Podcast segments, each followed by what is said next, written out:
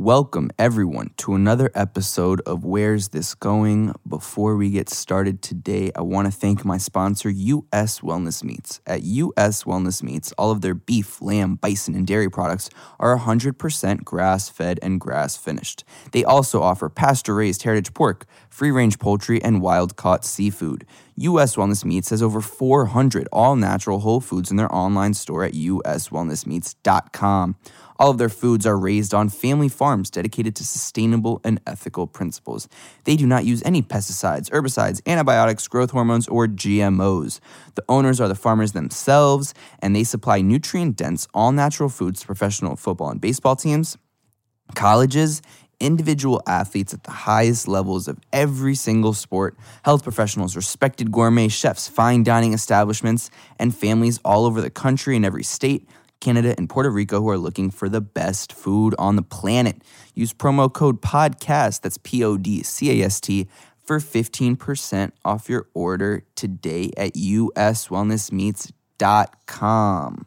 And before we get started, I also want to remind you that I've gotten a few requests about uh, my website and where you can contact me if you are looking to potentially sponsor the show or just more information about myself and the, the Where's This Going podcast. Please feel free to check out felix-levine.com. There you can find all pictures, photos, video versions of every single podcast. You can find contact information. You can find links to my sponsors. And if you are a sponsor and interested in sponsoring the show, there you can email me and we can try to figure something out. Again, you can also follow me on Instagram at felix.levine, on Twitter at felixlevine. And make sure to uh, subscribe to the podcast on both YouTube and wherever you get your podcasts. And if you have just a second, drop a comment, drop a rate, drop a review, all of that good stuff.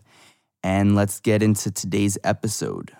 My next guest is an Australian biologist and professor of genetics at Harvard. He is leading the revolution on aging. He has a new book out called Lifespan Why We Age and Why We Don't Have to. Please welcome the brilliant David Sinclair.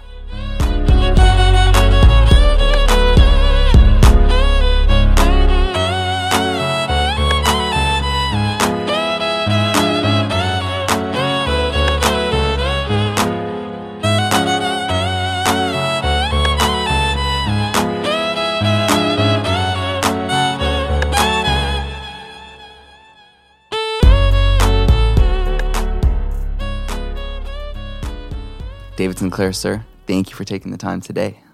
Felix, it's great to be on. So, uh, how I like to start every show, I actually didn't prep you before, but is there a little something that the world doesn't know about you from, you know, the podcasts and episodes and all the interviews you've done in the past? Uh, yes. Do I want to tell you? Um, maybe. Let me see. Uh, probably nothing that would make people think better of me. Um, let's see. We. Uh, I like to draw. That's fairly harmless. I, I drew the illustrations, some many of the illustrations in the book that I've just put out. So that's something that's interesting, I guess. Um, there are some there are some secrets about me that um, probably aren't good for public consumption. Um, okay, I'll tell you one, just as a as a favor here, and to everyone who's listening. Uh, I'm often asked, "Do am I afraid of dying? And is that why I work on aging and trying to slow it down?" And uh, the answer is no. I'm I'm not afraid of dying at all. In in fact, I'm I'm the opposite. Uh, I I used to speed a lot. Now I'm 50. I don't, but uh, I, I lost my driver's license on two continents so far in my life. So, and I drive the, the fastest car you can buy. So that's not well known, uh, and it's not something I'm proud of either. So, did you ever imagine 20, 25 years ago that you would be in the position that you are today? Many call you the foremost force in the anti aging field.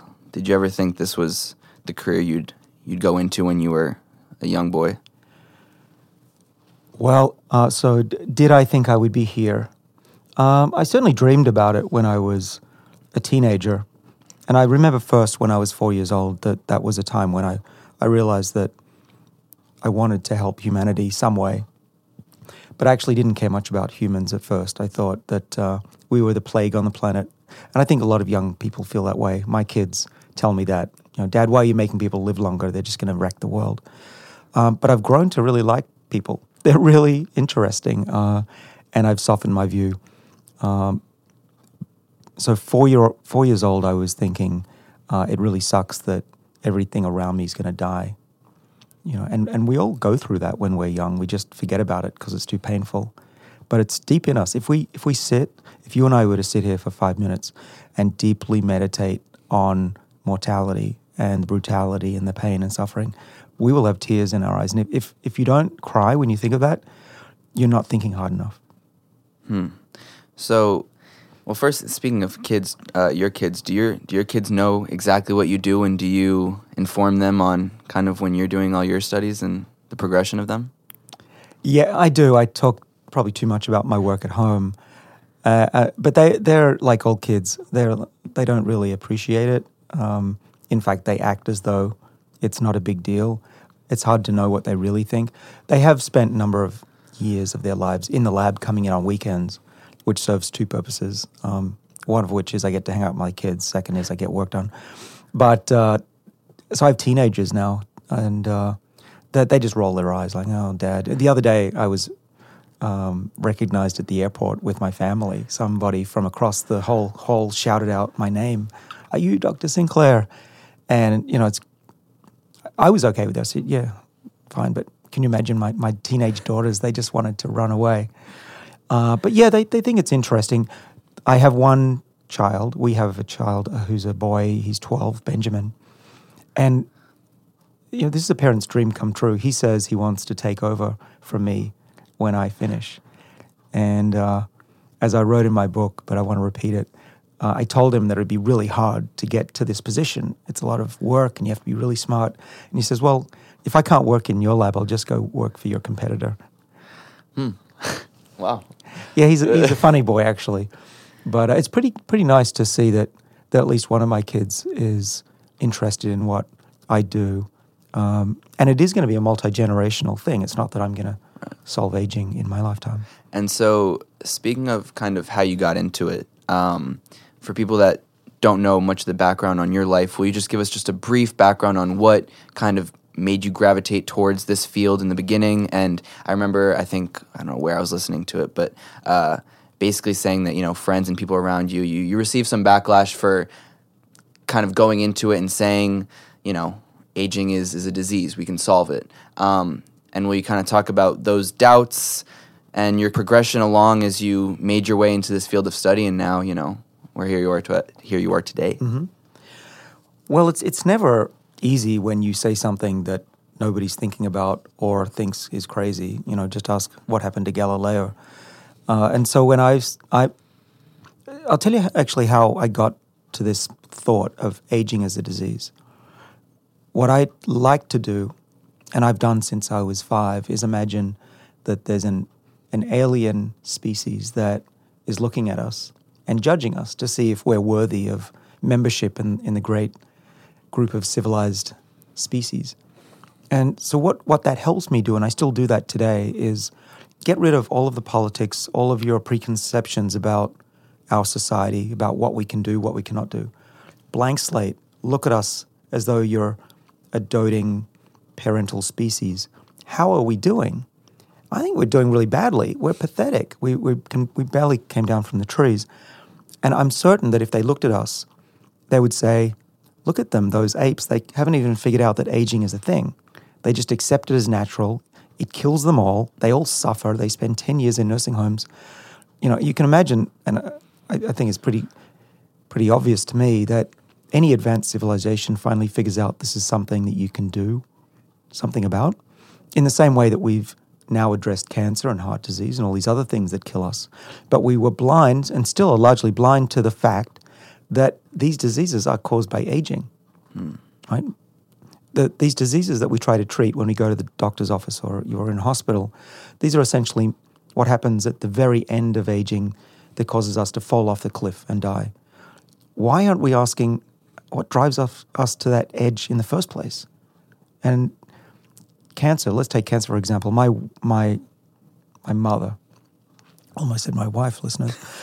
no, my, my my my mother had lung cancer, and so I'm all for lung cancer research. Any medical research is better than nothing. Um, and certainly better than you know, the, the whatever it is, $100 billion we spend on coffee every year. But we spend very little money on aging research. But what drives these diseases? Uh, cancer, for example, smoking increases your chance of getting lung cancer by about fivefold. But aging between age 70, well, 20 to 70, raises it by about 500 fold.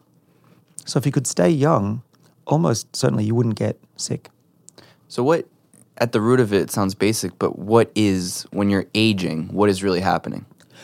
Well, that is the the real key question. And ten years ago, I, I would have said we don't really know. We've got a list of things, uh, and people have tried for over hundred years seriously to figure this out. But we finally have the technology to understand this. What used to take two billion dollars and a decade of work, I can now do in my lab on a, uh, a candy bar sized thing for a hundred bucks in a day. So we can go really fast. And what we're learning very quickly is that there are hallmarks of aging, which are things that we think drive us to old age, things that go wrong, essentially. Uh, the loss of the ends of chromosomes, telomeres, uh, loss of your stem cells, what are called senescent cells build up in our body. These are zombie like, uh, not dead, but half alive cells that cause havoc in the body. Anyway, the list goes on. But what I've come to think, I can't conclude, no scientist can ever fully prove anything. But what I think is going on is that these hallmarks are driven by a single process. There's an upstream cause, as we call it. And so instead of tackling each of these tributaries on a, on a river, why not dam um, or go upstream and, and figure out where these are all coming from? And I think, I think we found it. It's going to take more work, but there's a lot of evidence now from my lab over the last 10 years. And that is that aging, if you boil it down, is just basically an equation. That itself is shocking, right? Wow. But it's an equation that just describes the loss of information due to entropy. And so, boil it down even more, simplify it even more, our bodies just lose information over time. So how do you make them not lose information? Well, there are a lot of things you can do. The usual things that we figured out just empirically by, by experimentation and accident. Uh, go hungry, so I'm intermittent fasting like you. Um, lose your breath, in other words, you know, run on treadmills, climb stairs, move. Uh, get your body hot and cold. Other things you can do, there are some supplements that uh, we can talk about later. But these are all things designed to make your body hunker down and survive. Very ancient survival circuit that we've discovered, and my colleagues as well, that maintains that information that you need to survive. And, uh, and more recently, we've figured out that there's actually a backup hard drive of that information that we can access and reset the cells so that they, they actually go back to behaving like they were young again. And where's that where's that backup hard drive? Uh, well, in five years, I'll be able to tell you. Right now, we don't know. We know what the reading. But you know that it exists. That's that's. Or you think that it exists. no, we know it. We know it You know that it now. exists. In yeah, two years ago, I couldn't have told you that, but now we know it exists because what we can do is we can use a gene therapy using three genes, which are called Yamanaka genes, put them into cells, reverse the age of cells, which we can measure now, and uh, those cells behave like they're young again. And if I gave you those cells and you you're a scientist, uh, you would say these are young cells. You couldn't tell the difference. They're actually reprogrammed to be young again. But that's that's a fancy parlor trick, taking cells and making them young again in the dish. So what? Maybe that's good for stem cell therapy, but what we really wanted to do was to test if we could reverse the age of living tissue in a living animal that was old. And that's what we're about to publish sometime next year.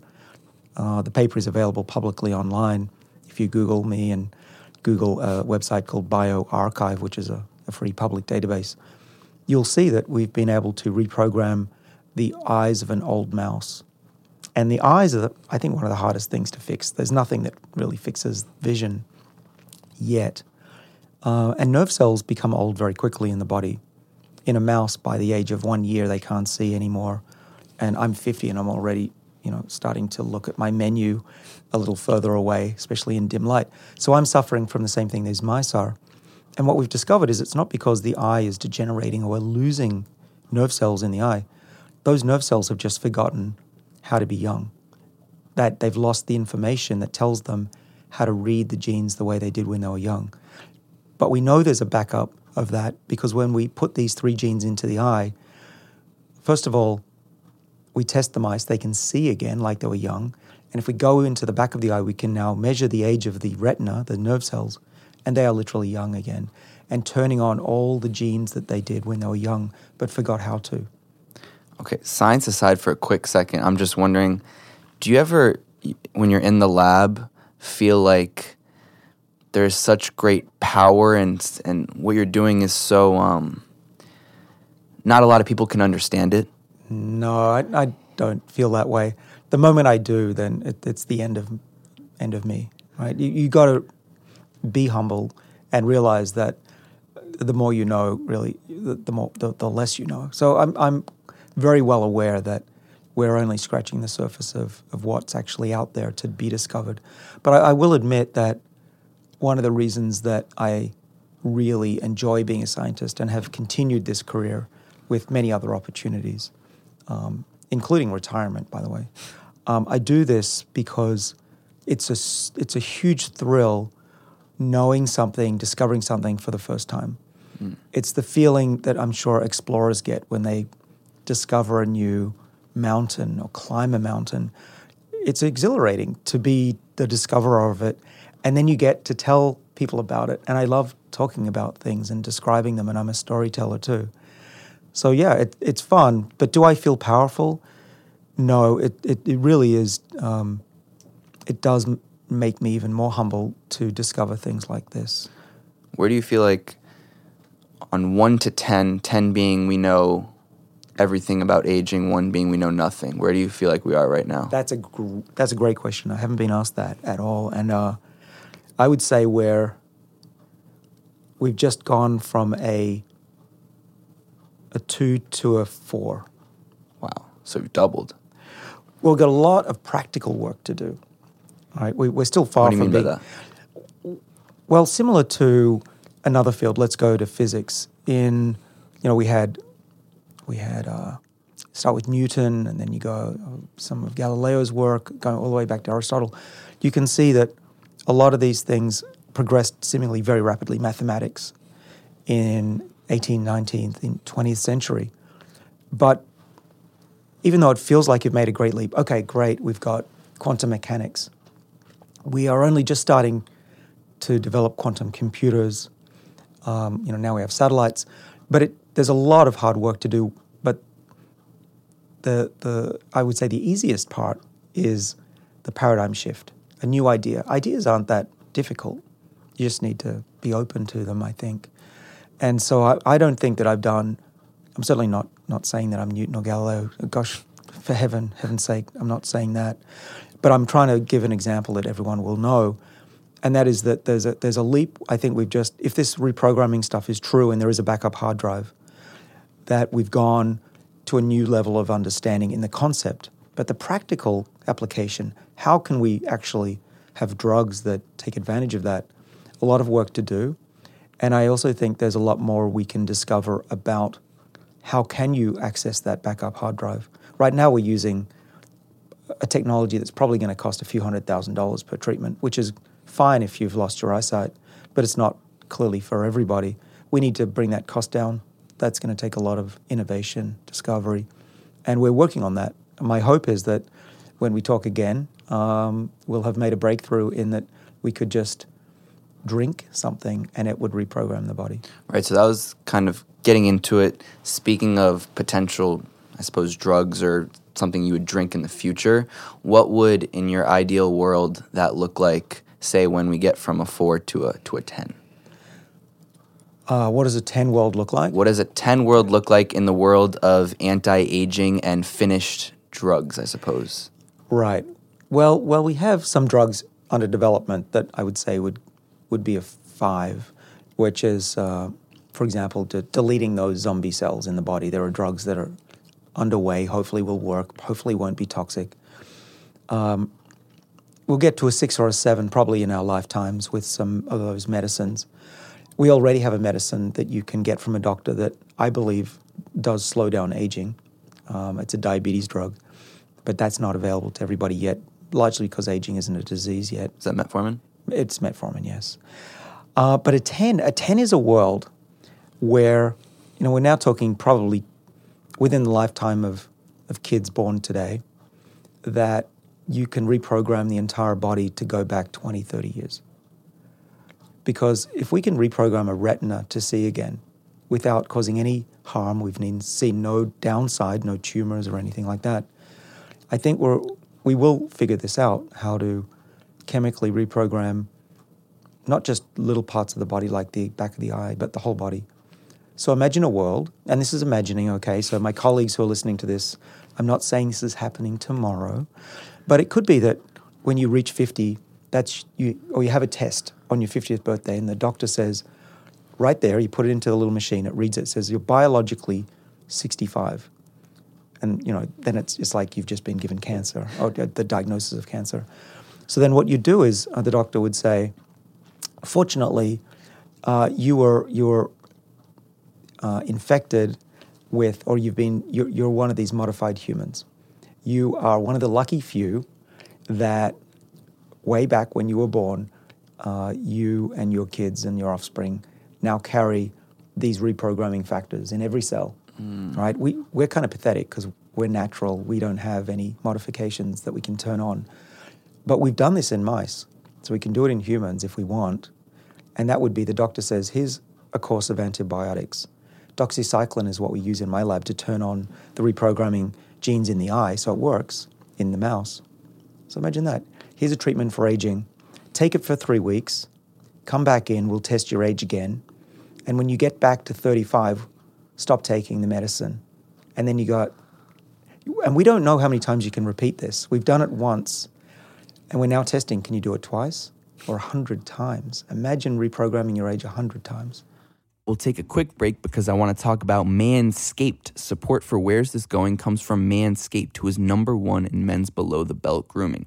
Manscaped offers precision engineered tools for all of your family jewels. How many men here use the same trimmer on their balls and their face? Men, I got news for you. That is just nasty. That's why my friends over at Manscaped created the only tool you need to shave your balls. It's called the Lawn Mower 2.0 for a reason. The Lawn Mower 2.0 is an electric trimmer worthy of getting up close and personal with your family jewels. Best part is, it won't nick or snag your nuts. It's perfect for travel it's small, so it fits in your travel bag. It has a convenient USB charger and it's TSA approved. And of course, let's not forget about the crop preserver, an anti chafing ball deodorant and moisturizer. You already put deodorant on your armpits, so why are you not putting deodorant on the smelliest part of your body?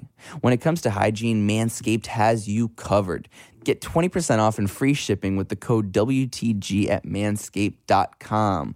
Always use the right tools for the job and your body will thank you. Again, that's 20% off and free shipping with the code WTG at manscaped.com. Go check it out today. Now let's get back to it.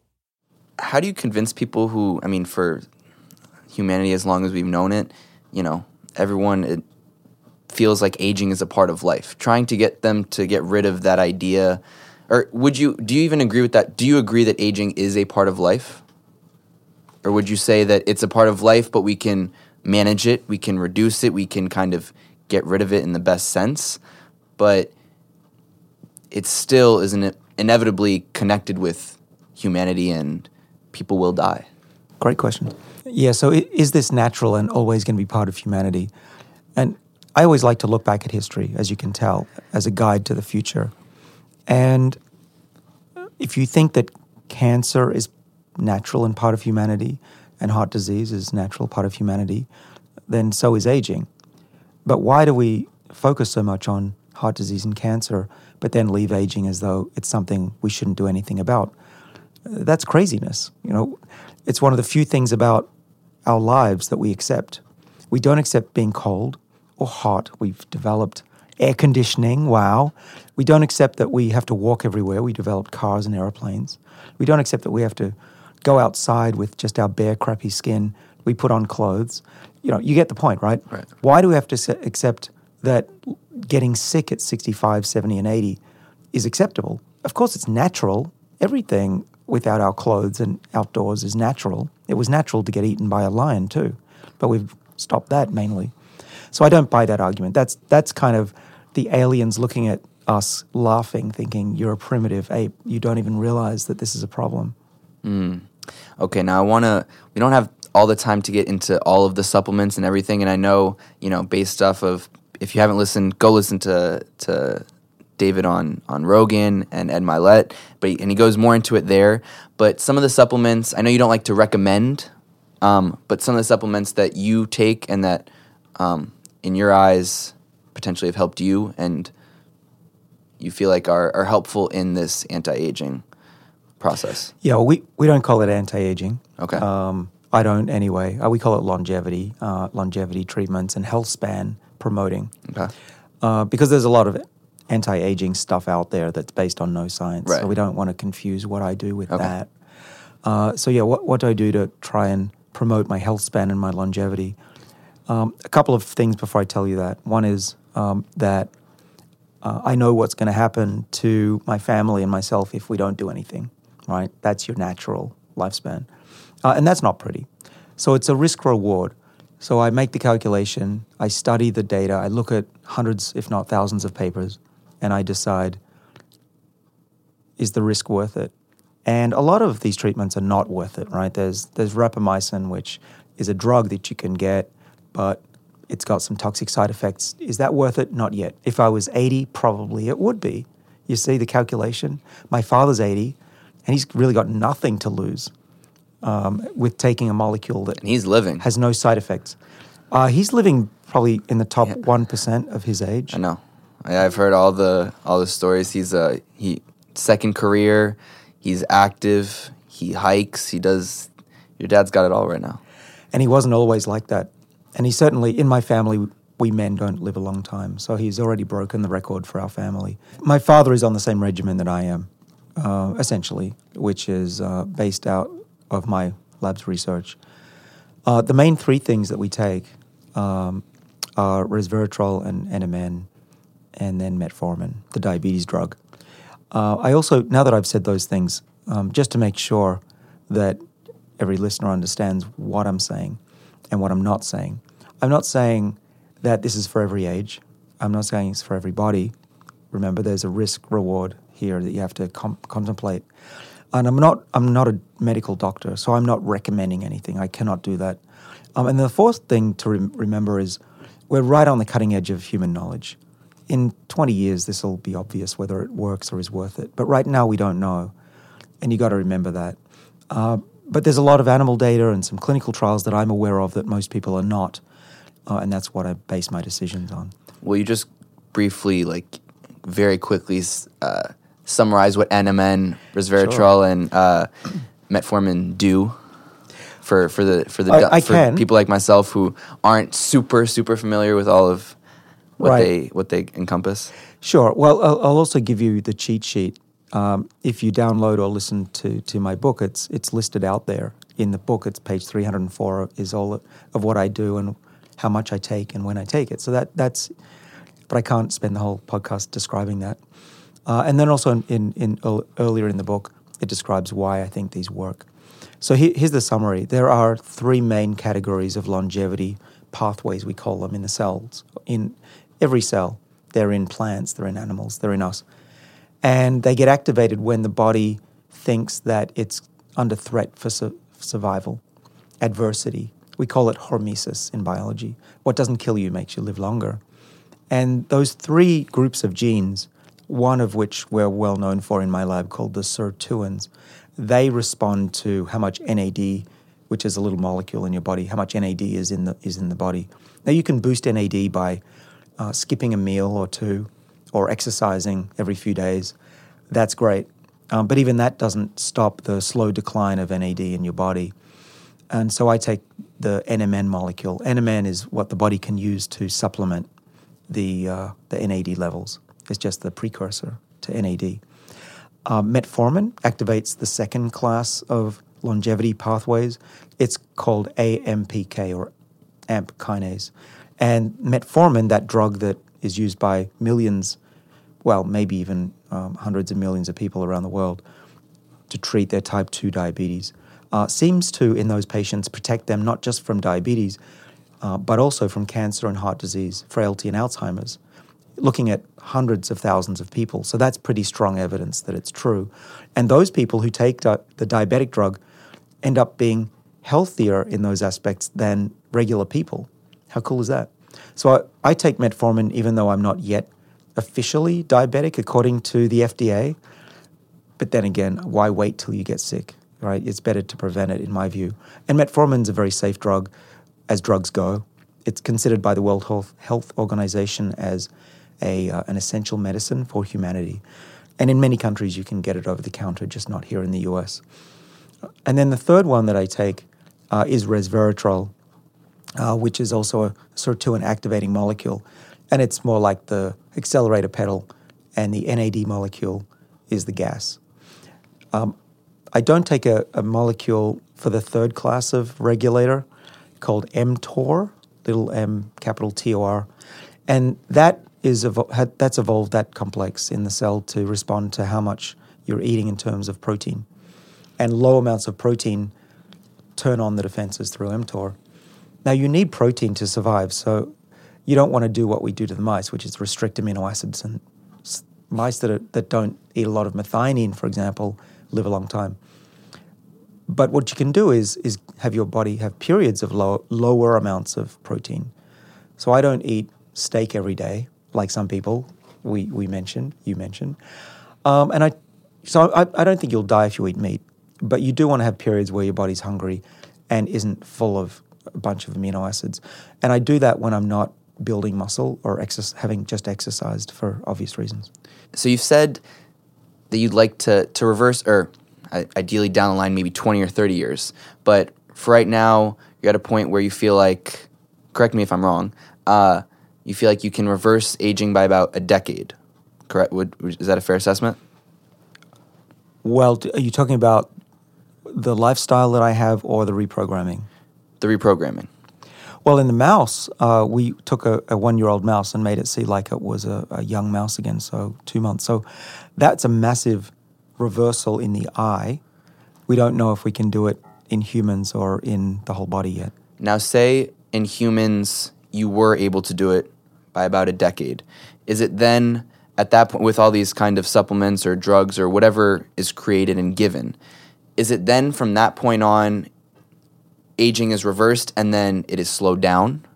Or how does it work once you, the reversing would uh, occur per se? Yeah. So an, another way to, to put it is, is, is the reprogramming, does that do away with everything else that right. we're, we're doing? I, I don't think so. I mean, optimistically, all you need is one treatment and you're young again. I don't know if that's going to happen anytime soon.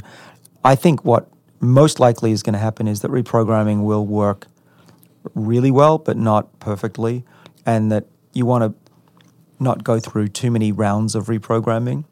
And so you want to also be doing the kinds of things that I'm doing and, and better to prevent you from having to be reprogrammed too many times. So also I'm I'm curious, I know I know you don't recommend do this or that, but say you were 20 years old.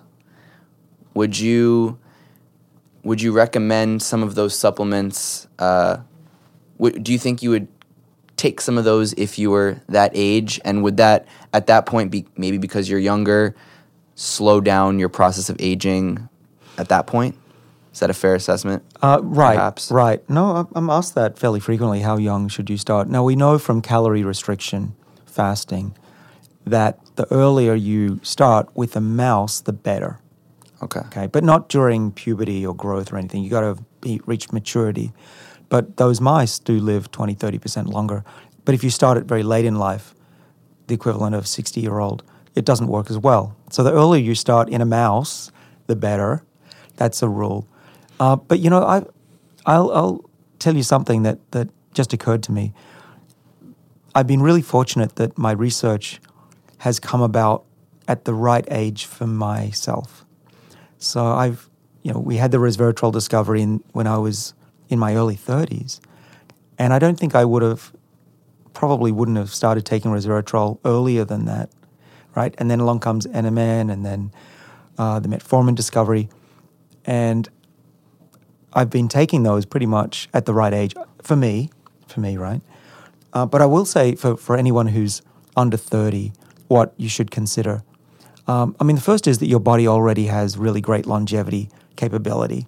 The longevity defenses that I've talked about, your sirtuins, your NAD levels are probably already super active. Uh, when we treat young mice, for example, we don't see a massive benefit in their endurance. It's only when they get older and we can give them youth back again in, for their their uh, endurance. Um, that said, though, if you combine exercise plus this NMN, we get these super mice that run. So far, the treadmill stopped working. But in general, young people don't need the boost. But what did I do in my 20s? You know, I, I always like to talk about what did I do because it's not recommendation, but also I, I think about this a lot. In my teens and 20s, uh, I spent a lot more time at the gym. Uh, I ate uh, food that was not heavy. So I started to cut out sugar when I was about 18 um, as best I could. And I also switched to um, mostly a plant diet, not everything. Um, I still eat pizza and crap like that.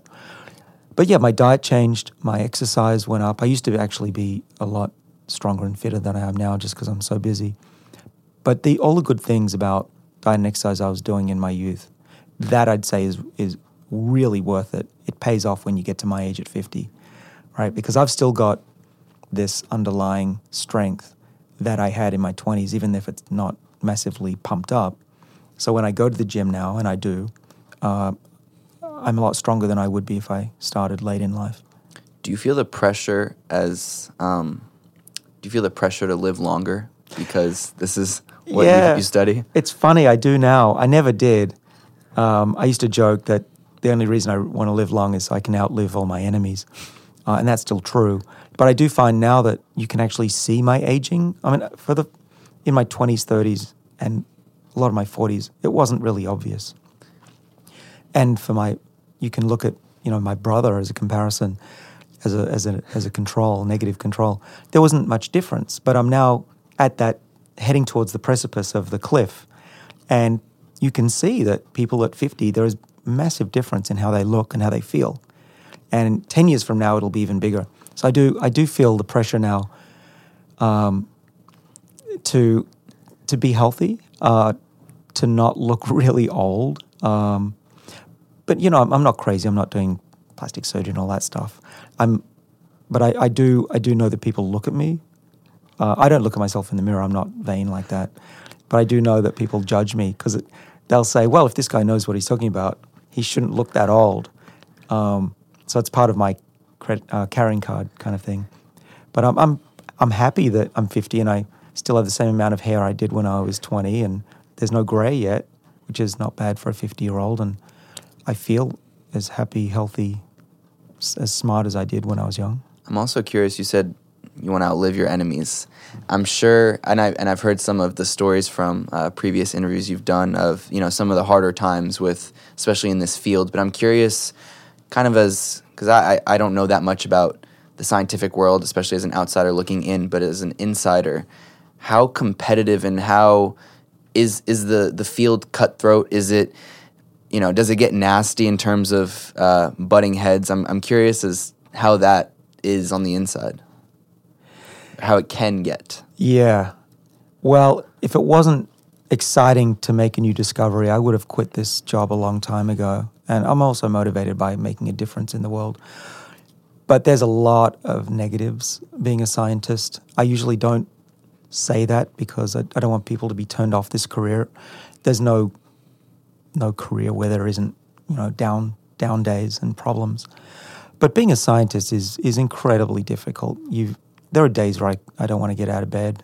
Um, what what makes it particularly hard about being a scientist versus most professions? Um, well, I'll list them, but the biggest one is that you're judged by your peers. Meaning, if you make an enemy, you got that enemy for life, and that person can bring you down if they want to. Um, make a lot of enemies, you, you're in trouble. Um, and if you start saying things that disrupt the order of science, which you know I've, I've often done, then you know people get upset if you're challenging their whole career. So you've got to do that. But then what you got to also consider is our currency as scientists are publications in really great journals.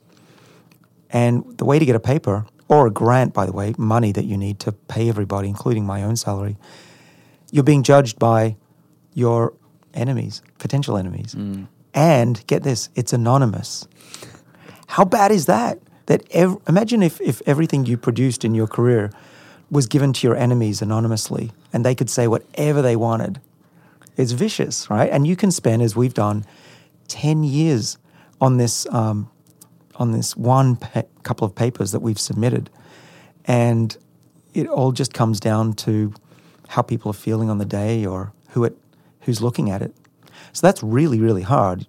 10 years of work could just get blown up by someone anonymously.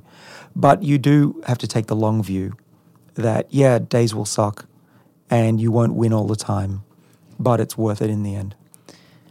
Now, in terms of of legacy, I know you you always say or you have said um, that you want to you know change the world and leave it a little bit better than when you came into it, more or less.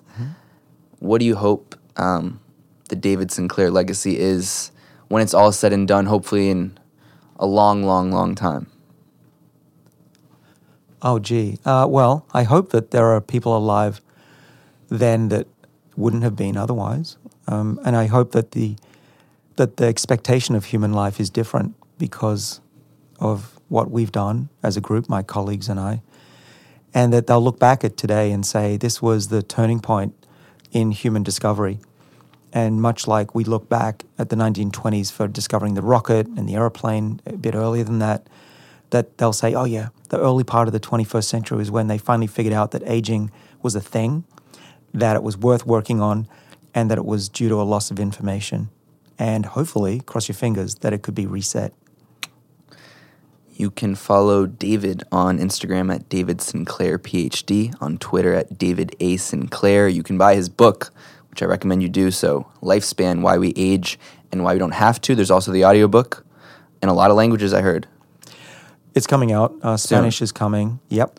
Um, David, it was a, an absolute pleasure to have you on. Um, I was, as I told you before we got started, I was listening to you on the Ed Mylett uh, podcast. Great podcast. Go listen to that after you're done listening to this. And um, and he said, uh, I think when he introduced you that. Uh, the IQ in the room was 85% you and 15% him. I walked in here and I was like, it's going to be 95% him and 5% me. So it's a daunting task. Um, and I was, uh, it was a different, you know, when, when I walk into these uh, recordings, I have a feeling of what it could be like, but it's a very different ball game when you're uh, speaking to someone who's just a professional and literally maybe perhaps the best at what they do um, on earth. So, but it, but it's a true honor to, to have you on my show. And, uh, you know, hopefully in five years when we'll get, we'll go from a four to a six or a seven, uh, we can run it back in, in perhaps in New York, Boston, wherever you want. So thank you so much though. That sounds good. Thanks, Felix.